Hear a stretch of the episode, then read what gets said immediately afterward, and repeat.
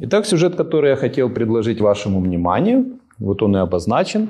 Ну, его можно так вообще назвать. Богдан и Оливер. Личность как зеркало судьбы народа. И опять я хочу подчеркнуть, что я прежде всего работаю со смыслами. То есть я вам не буду рассказывать вот там просто как было. Да?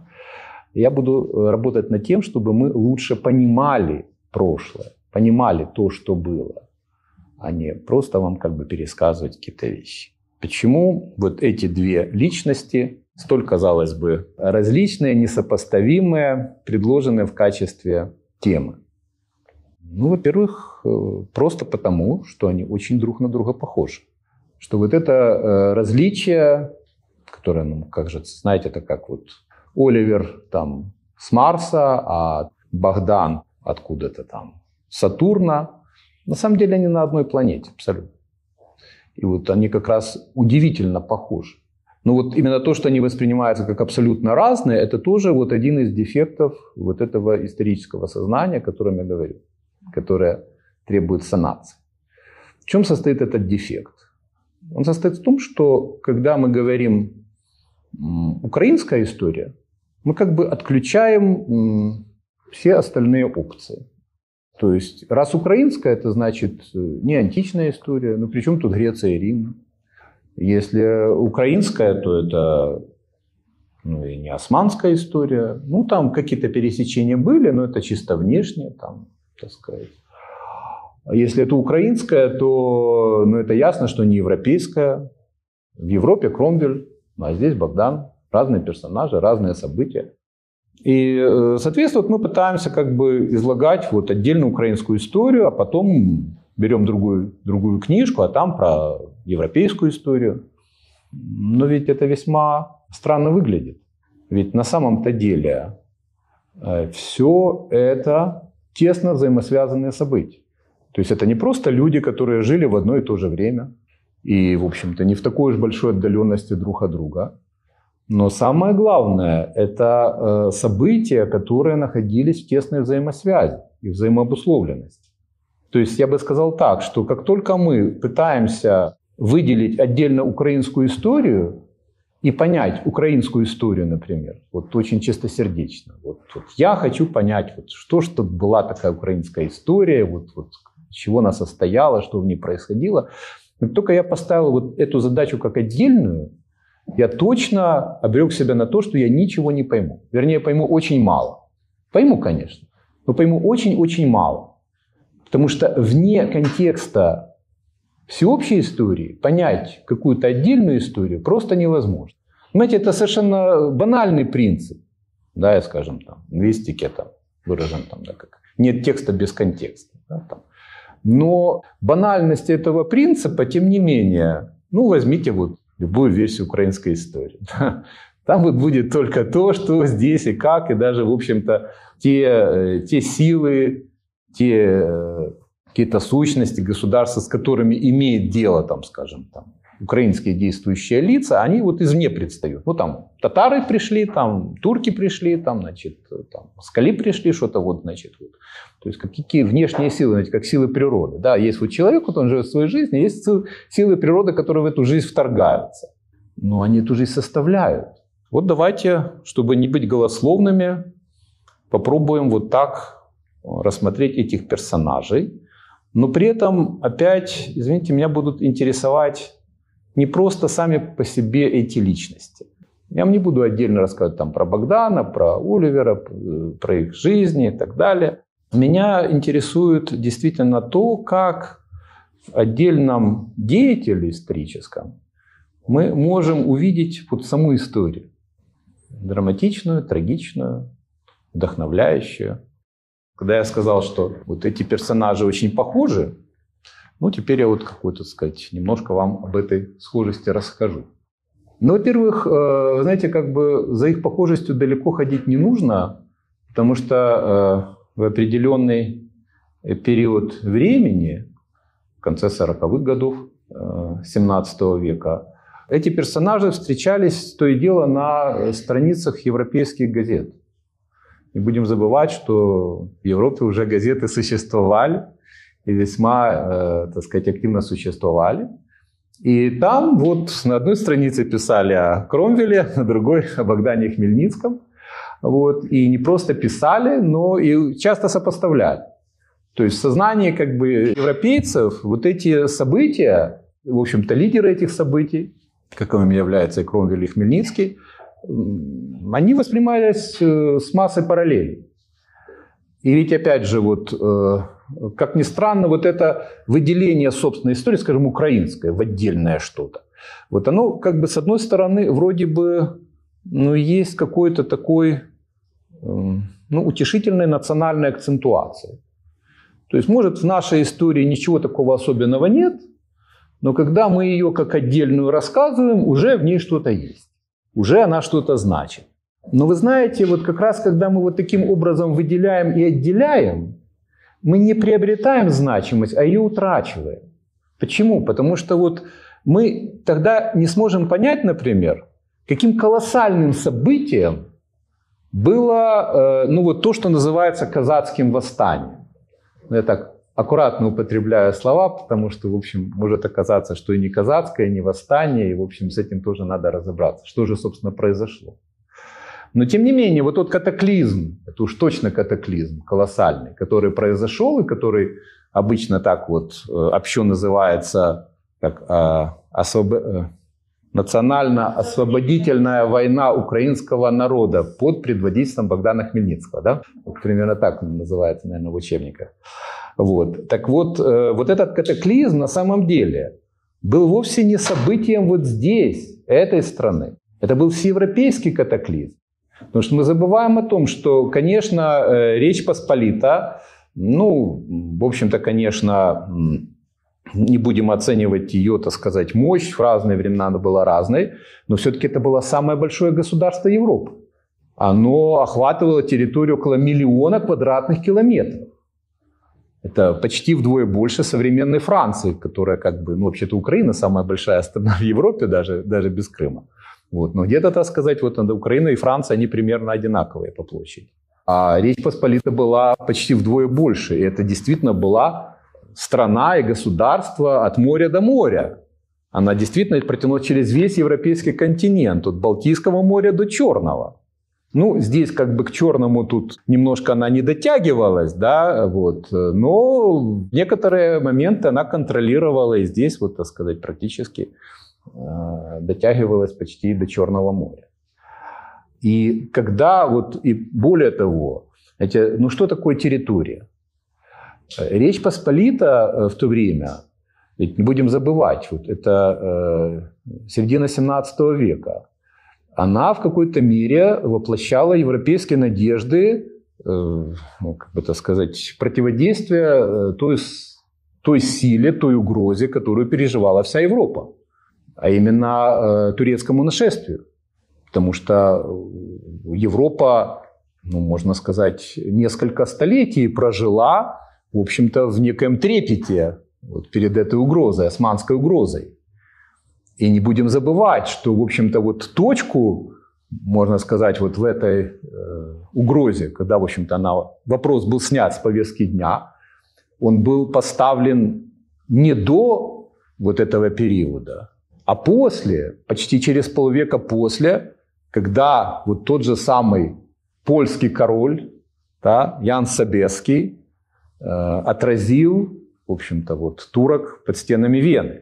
Он пришел на помощь, да, и как бы, ну, разбил, не разбил, он снял осаду Вены, да, турки отступили, вот эта угроза, в общем-то, турецкого нашествия на Европу, вот после этого как бы была фундаментально снята с повестки дня. Были там, конечно, еще немало всяких, так сказать, событий, но, тем не менее, угроза была устранена. Поэтому Речь Посполитая это была, ну, в каком-то смысле европейская надежда на спасение. И вот представляете, вот в этом мощном, огромном государстве, на которое Европа возлагает свои надежды, вдруг что? Происходит катаклизм. И вот это, так сказать, огромное государство, вдруг оно оказывается беспомощным перед, ну, в сущности, кучкой вообще даже нерегулярной армии. Ну, такие казаки. Да, это прекрасные войны, но это не государственная армия, это не регулярные войска и так далее, и так далее.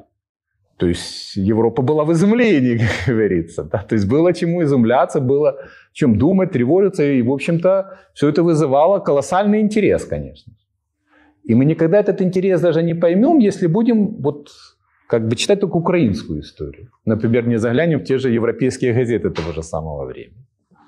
Поэтому как бы вот первый такой простой посыл, что вне европейской истории украинской истории нет. Ну, нет ее вообще вне всемирной истории, как всякой истории. Вот. Но если мы действительно что-то хотим понять, мы должны прочитывать ее как часть европейской всемирной истории. Только тогда мы начнем понимать. Или получим для этого шансы, по крайней мере. Именно поэтому, чтобы подчеркнуть вот этот методологический принцип, да, я вот избрал вот эту параллель Кромвеля и Хмельницкого. Но это не такая надуманная, конечно же, параллель. Потому что события, главными героями которых были Богдан и Оливер, это были события практически единовременные. Они происходили в одно и то же время. Ну, начались с разницы там, в несколько лет. И, знаете, как бы происходили как специально вот на разных концах Европы. То есть на крайнем западе Европы полыхала гражданская война в Англии, а на крайнем ее востоке, в Речи Посполитой, полыхала, ну, так скажем, как любят говорить поляки, гражданская война в Речи Посполитой. Ну, во-первых, посмотрите, они ровесники. То есть, в общем-то, Хмельницкий на несколько лет старше, вот, ну, это даже меньше 4 лет старше Кромвеля. И умирают они, посмотрите, с разницей, так сказать, там, меньше года. Нет, Кромвель умер своей смертью от брюшного тифа. Это потом, когда он умер, и ему наследовал его сын Ричард, когда вот он был лордом-протектором, а потом меньше года прошло, Ричарда заставили как бы отречься, и вот тогда-то уже, когда пришел Карл II, вот тогда Кромвеля вынули и на кол посадили, и там, да, в общем, изгалялись как хотели. Они не только родились примерно в одно и то же время, но и по своему социальному статусу они очень похожи. То есть вот то имение, которое имел Антентоне Кромвель, оно очень где-то по размерам, масштабам корреспондирует с этим хутором Субботов, да, которым владел Богдан Хмельницкий. И хотя, в общем-то, все-таки Кромвель, он как бы был, все-таки принадлежал к знати, статус Хмельницкого, он неопределенный. Ну, кто-то говорит, он был из шляхты, а скорее его отец был шляхтичем, но был шляхтичем, потом его как бы вроде бы там выгнали там по суду, там он, так сказать. Ну, короче говоря, как бы, так сказать, история неясная, вот, но суть в том, что и примерно их как бы вот статус социальный был очень похож. Также, в общем-то, истории их жизни очень похожи, потому что вот, скажем, если вспомнить, как разворачивалась вот жизнь Кромвеля. Он становится депутатом последнего предреволюционного парламента. 28-29 год, так называемый короткий парламент, который был разогнан королем. В те же 30-е годы Хмельницкий, он становится генеральным писарем казацкого войска. И в 1938 году, когда было подавлено вот восстание, очередное восстание, там была целая череда восстаний казацких, и был казнен вот гетман Павлюк, то вот как ни странно, Хмельницкий уцелел, хотя, в общем-то, по его статусу ему тоже, так сказать, грозила эта смертная казнь. И вот с этого времени и у Кромвеля, и у Хмельницкого вот в их странах, в их ситуациях начинается вот период реакции, где они как бы вот, ну, не сказать, что уходят в подполье, но, по крайней мере, вот они пребывают в такой глухой оппозиции к существующему режиму. То есть, получается, как бы они вместе как бы вот стартовали как такие, в общем-то, ну, протестанты, да, так сказать. Это не было восстанием, но это было явное оппонирование королевской власти, что в рамках парламента, что в рамках вот этих, так сказать, движений. А затем и в Речи Посполитой, в Англии наступает период реакции. И, скажем, в Англии он длится 11 лет. И в это время парламент не созывается. И король вообще как бы является, так сказать, совершенно полным самодержцем, что совершенно, вообще-то говоря, не соответствует традиции европейской. И как писал, сейчас я хочу процитировать, вот из Ирландии как раз писал граф Страффорд: король тут является настолько абсолютным, как только какой-нибудь правитель может быть в этом мире. Это 1638 год. И, в общем-то, ситуация казалась настолько, в общем-то, безнадежной для каких-то вот там движений, для какого-то изменения ситуации, что Кромвель, он продает свое имение, переселяется, и, ну, вот есть такие очень вполне убедительные версии, что он собирается вообще эмигрировать в Америку, в колонию Новая Англия. А Хмельницкий в это же самое время, то есть это уже вот середина 40-х годов, он тоже как бы начинает искать варианты за пределами Украины. Вот это его посольство во Францию, как раз вот идет вот эта война, и французский посол в Речи Посполитой, же он обращается вот к польским властям с тем, чтобы, так сказать, вот, наемников взять. Это обычная практика в Европе тогда была. Казаки славились, так сказать, своими боевыми качествами. И вполне возможно, что вот действительно Хмельницкий участвовал в этом процессе. То есть он точно участвовал в этом процессе, просто непонятно, вот какие там казачьи контингенты реально там, так сказать, были задействованы в этом в итоге. И таким образом вот к 1640 году Кромвель, а к 1647 году Хмельницкий, они подходят вот примерно в одном и том же, так сказать, состоянии, как говорится, души и жизни. Да, и примерно с одними и теми же планами, где-то больше настроенными на какую-то эмиграцию, вот, сказать, чем на, в общем-то, действительно активность в своей собственной стране. И вот тут-то вот наступает перелом и у того, и у того. У Кромвеля это созыв парламента, который король после вот этих 11 лет снова созывает. Королю потребовался этот парламент для того, чтобы получить деньги на войну с Шотландией, которую он намеревался вести. Без парламента, в общем-то, это было сделать невозможно. Кромвель становится депутатом парламента, и начинается его активная, так сказать, политическая деятельность. Это была не только деятельность в стенах парламента, но очень важный момент. То есть очень скоро, так сказать, противостояние короля и парламента переходит уже в формат гражданской войны, вооруженной борьбы. И Кромвель здесь становится, ну, действительно, ну, своего рода, ну, знаете, как вот песчинка, вокруг которой растает жемчужина. Вот он стал той песчинкой, вот, вокруг которой сформировалась новая армия. У него первоначально был отряд всего 60 кавалеристов. А надо сказать, что парламентские армии, их все время в хвост и гриву, так сказать, если можно выразиться просторечно, били королевские войска. И прежде всего вот прекрасная конница под предводительством принца Руперта. Им парламентские войска ничего не могли противопоставить. И тем более не могли противопоставить, потому что и качество этих войск, и самое главное качество командования, они были несравненно, так сказать, ниже, чем королевские войска. Даже у меня тут есть цитата, уже не буду сейчас к ним обращаться, где как раз вот Кромвель очень едко высказывается, говорит: ну что же вы, так сказать, вот это вот ваша эта армия, собранная там, из всяких там, так сказать, пьяных пивоваров и так далее, вы хотите, чтобы вот этой знати, которая сражается за себя, они могли там противостоять? Вот. И вот он, собственно, начинает создавать новую армию, буквально, ну что такое, 60 человек, да? Но уже буквально, так сказать, не проходит года, у него 600 кавалеристов, потом 1000. И вскоре происходит совершенно, так сказать, необыкновенное. Его полк, уже он полк возглавляет кавалеристов, наносит поражение королевской коннице. То есть это, ну, знаете, как бы я так просто произношу эти слова, но тогда это было просто вот что-то невероятное. Никто не верил, что такое вообще может произойти. И начинает вот формироваться вот эта так называемая армия новой модели или армия нового образца.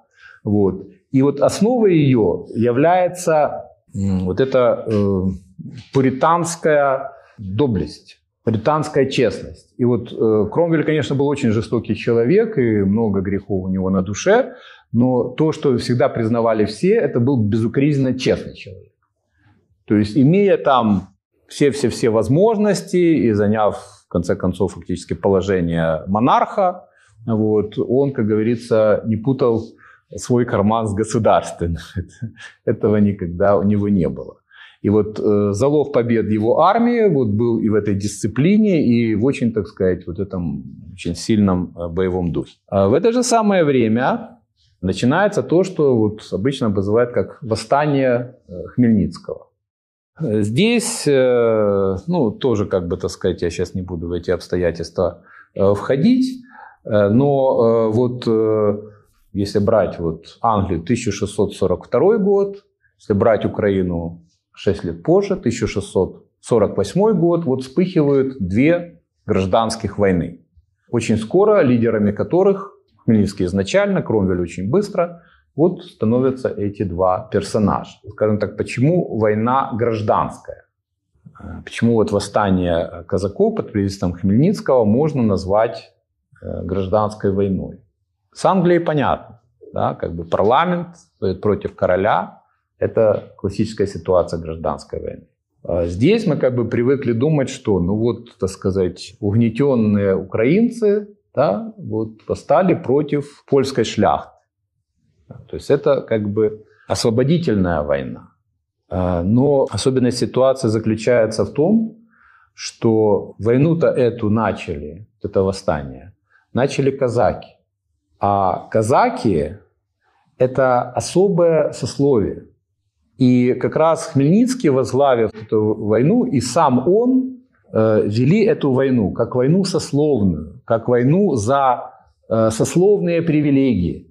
Я уже не говорю о том, что казаки, ну даже если мы там, скажем, вот берем украинскую тему по национальности, то есть вот, скажем, если реестровые казаки, то это были, ну в основном как бы там русичи или малоросы, называйте их там как хотите, да, то есть ну как бы население коренное на то время здесь, то как раз вот на Сечи были люди самые разные. И поляки, и татары, и славяне, и неславяне, и румыны, и молдаване, там, да, вот, кого там только не было. То есть это была вот такая вот совершенно этническая смесь.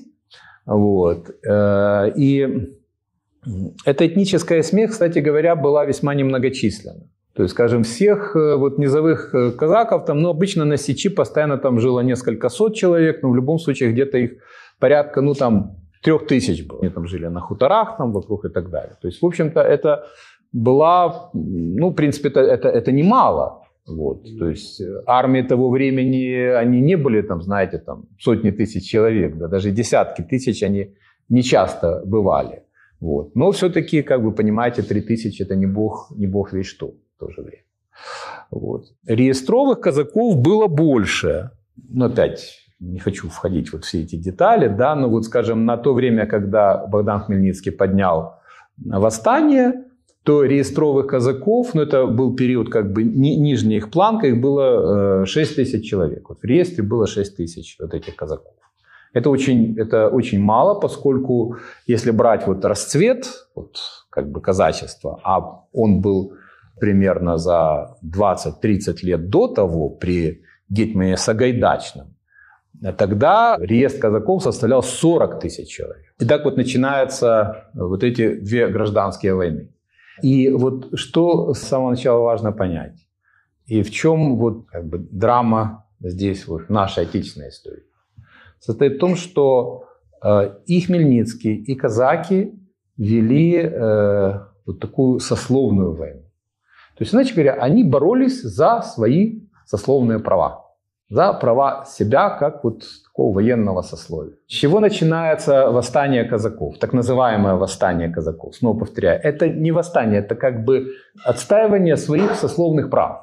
То есть они, почему не восстание? Потому что оно как бы восстание, конечно, но они остаются верно подданными короля. И они себя не мыслят никем другим. То есть они говорят, да, король, ты нарушил наши права, вот. Но от этого они как бы не говорят, все, мы, так сказать, тебя знать не знаем, мы себе свое государство создаем и вообще тебя на порог не пускаем.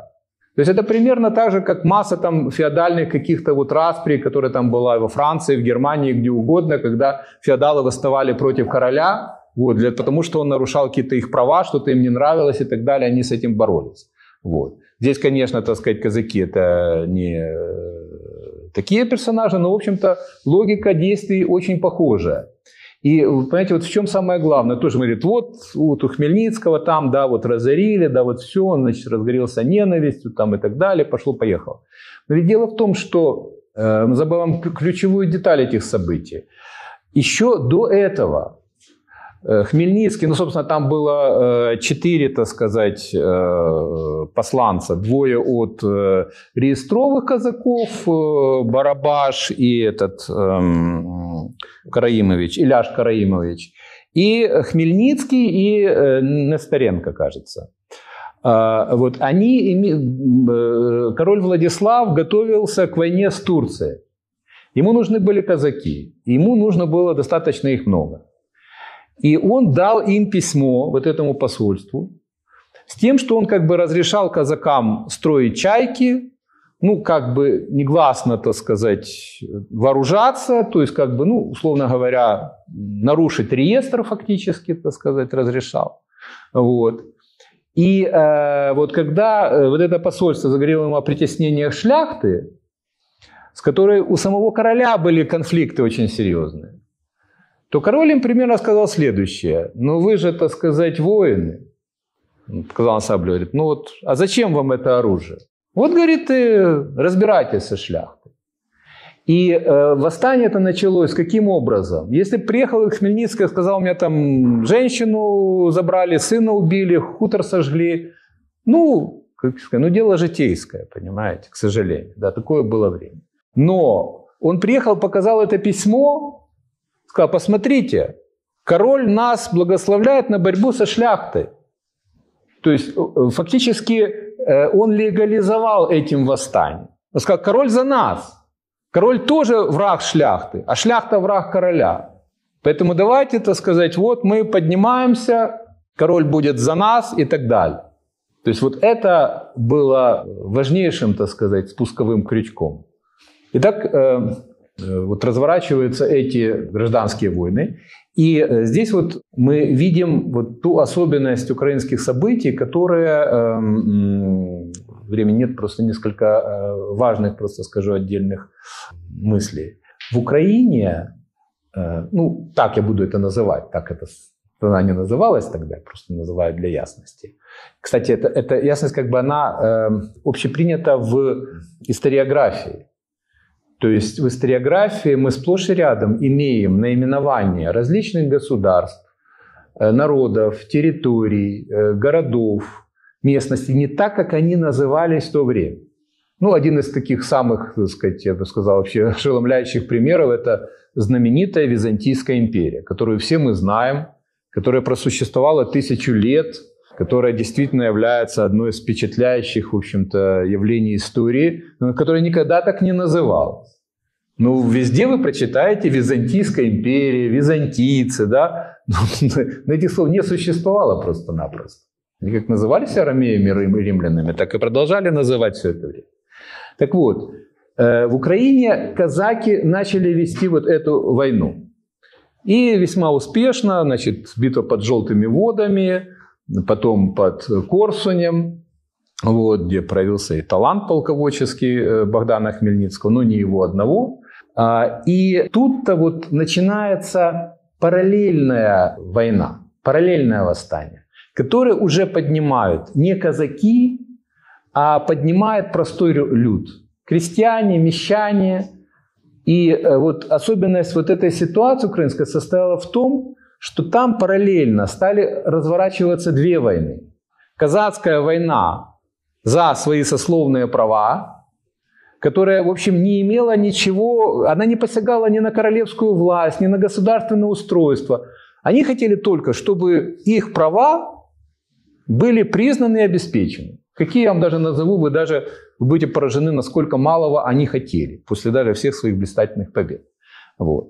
Но параллельно с этим было народное восстание. Простой люд, естественно, что он против шляхты, за землю, ну за что всегда крестьянин, да, вот, против гнета и так далее, да. Ну, называть это, опять же, войной украинского народа, но тоже преувеличение, потому что, как всякое крестьянское восстание, оно всегда местное. Это война за свои интересы, за свой дом, за свою землю. То есть там, как бы, так сказать, горизонт там, народа, страны, таких вопросов нет.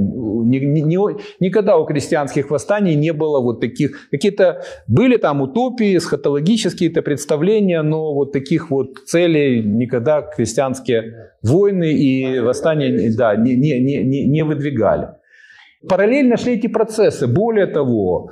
Эти как бы, ну опять, я не вхожу в интересную тему взаимодействия этих процессов. Но во многом, в каких-то эпизодах, казаки скорее очень неодобрительно и настороженно относились вот к народному восстанию. Оно им часто мешало, в борьбе за их права. И даже в структуре самой армии уже Хмельницкого были же контингенты вот эти, ну условно говоря, крестьянские, так их назовем. Был так называемый, ну, условно называемый корпус Кривоноса, который именно, так сказать, в основном объединял вот эти контингенты, и который сам, вот Кривонос, вот он был, можно его назвать, ну, условно, конечно, вот этим лидером народной войны. И у него, он был очень авторитетен вот в этой верхушке, и у него с Хмельницким вот начались очень ощутимые трения.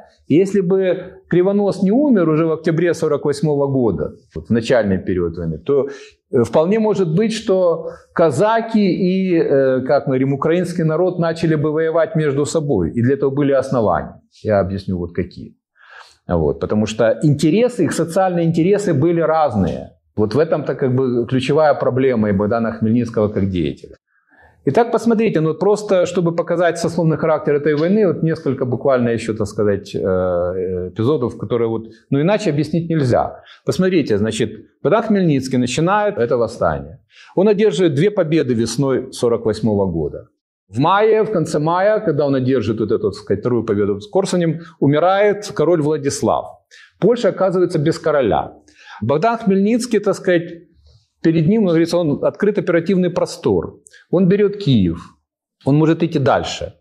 Он останавливается. И 3 месяца, летних благодатных месяца, необходимых для ведения военной кампании, когда полностью деморализован противник, когда у поляков, по сути дела, и нет достаточных сил воинских, чтобы дать отпор, он, грубо говоря, ничего не делает. К нему приезжает польское посольство, там как раз вот этот православный Кисель, этот один из, так сказать, магнатов таких, да, вот он православный, но тоже был там. И вот предмет переговоров, вот чего хотели казаки после вот этих блистательных побед, и когда вообще, ну, все считали, что, ну, сейчас придут казаки, Варшаву захватят, и вообще, так сказать, всем будет тут конец. 3 главных требования казаков, чего они хотели. Они хотели, первое, чтобы им за 5 лет выплатили то, что им казна положена была, там, ну, выплачивали там, так сказать, дотации, но прежде всего реестровым речь шла, конечно. Вот.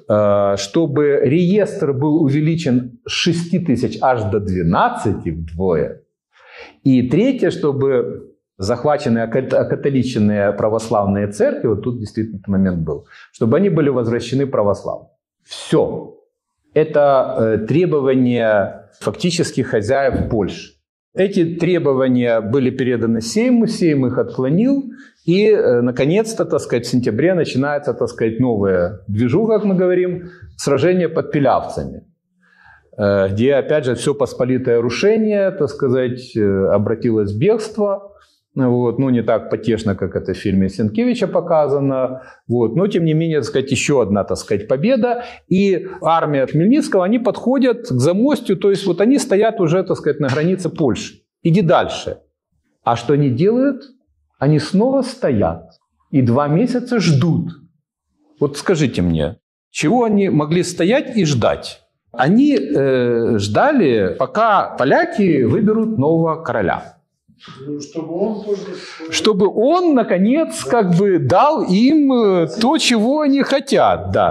И я, к сожалению, не найду. Очень колоритная цитата, как современники вот описывают эту ситуацию, что Хмельницкий, видимо, с ума сошел. Поляки были поражены, что он не пришел и Польшу не разорил. Они сами были в шоке. Они, конечно, были счастливы от этого, но не понимают, почему он этого не делает. Вот. А он это не делал, именно как верно подданный. Вот. И когда Ян Казимир был избран, а надо сказать, что это тоже была интрига. И Ян Казимир был, как бы креатурой Хмельницкого. В том смысле, что Хмельницкий хотел именно его избрания, потому что был брат Владислава, и он рассчитывал, так сказать, на то, что все будет хорошо. И вроде какие-то авансы были, то-сё, вот. Но в итоге не сложилось. Вот, была уже весна 1949 года и решающая битва под Сборовом. И вот здесь тоже, понимаете, как бы это фантастическая совершенно ситуация. Значит, когда уже поляки были на голову разбиты, и сам король уже, он фактически был в руках казаков. Что делает Хмельницкий?